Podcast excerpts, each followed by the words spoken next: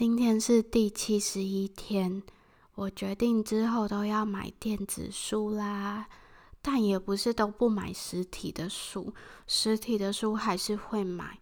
像是那种有大量色彩的书，比方说绘本或是设计类的书，然后还有那种就是需要一直写的书，就是题库之类的，还有。教科书、教科书类型的书，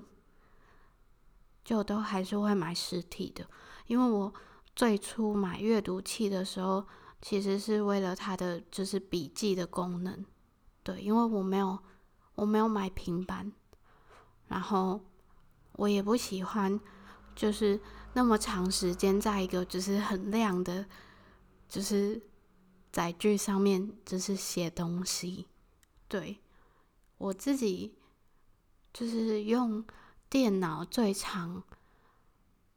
拿来做的事情，好像只有三个，一个是做报告，一个是看影片，然后另外一个就是录 podcast，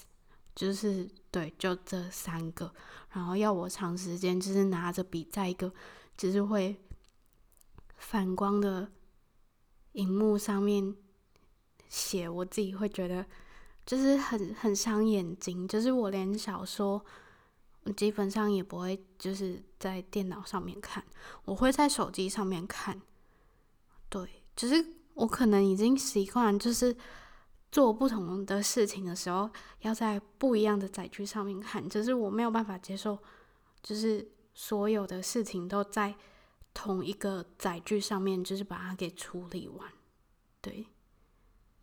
然后，然后我忘记我要讲什么了。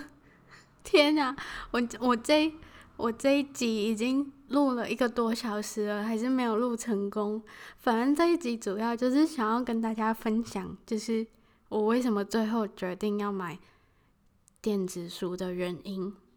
主要主要第一个是因为我已经有阅读器了，然后阅读器这个原因是很多。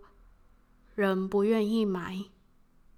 电子书的一个原因，因为电嗯、呃，因为阅读器它真的不便宜，然后买阅读器的钱其实已经够你买超多超多本书了，就是可能这辈子都看不完。我自己觉得啊，对，所以就是因为我自己本身有阅读器了，所以就这个就是比较大的障碍就解决了嘛，然后。再来第二个原因是因为，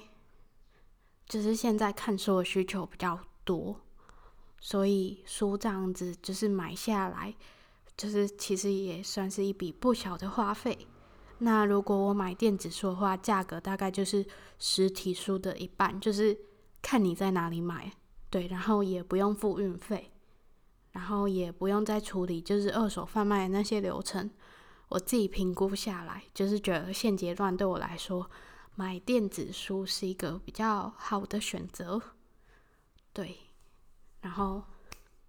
我想通了之后，就觉得很开心，所以就跟大家分享。